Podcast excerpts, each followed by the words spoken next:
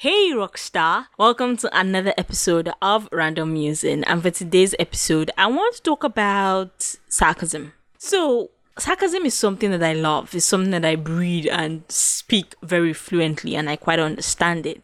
And I also grew up with sarcasm in the house. Like, I grew up in a family where we make jokes about everything, and everything had to be an intelligent joke. So, there was always an opportunity for us to, you know, say one thing that was intelligent in a way that the other person has to like think at least 15 seconds before they grab it and stuff. So sarcasm is something that I love. But then I was watching a particular um I think reality show and one of the contestants was like, "Oh, she doesn't like sarcasm because she believes that sarcasm is um how will I call it now?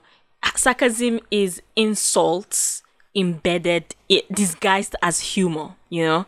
Like it's mockery disguised as humor. And I thought about this like, mm, Mm, okay, yeah, kind of. That's what sarcasm is. But I still enjoy it, by the way. And I think the most hilarious part of sarcasm for me is when people speak sarcasm, especially on social media, and some people don't get it. Like that one just off speed. That one makes me laugh. Thinking about it now just really, really cla- cracks me up. But I've also spoken to a couple of people who feel like, no, no, no, please, please, please, please, please, please. I don't want, I don't want to, I don't want you to speak sarcasm to me. Just be plain and stuff. And there's some people who have medical conditions that make them not understand when you speak sarcasm right? But at the same time, I still think that sarcasm is a beautiful way to speak. I feel like it, it takes an intelligent mind to actually decipher sarcasm. And it's not like you need like a high IQ like that. You just need to know a bit of English and just have a sense of humor, in my opinion. But I would love to know today what you think about sarcasm. Yeah, hit me up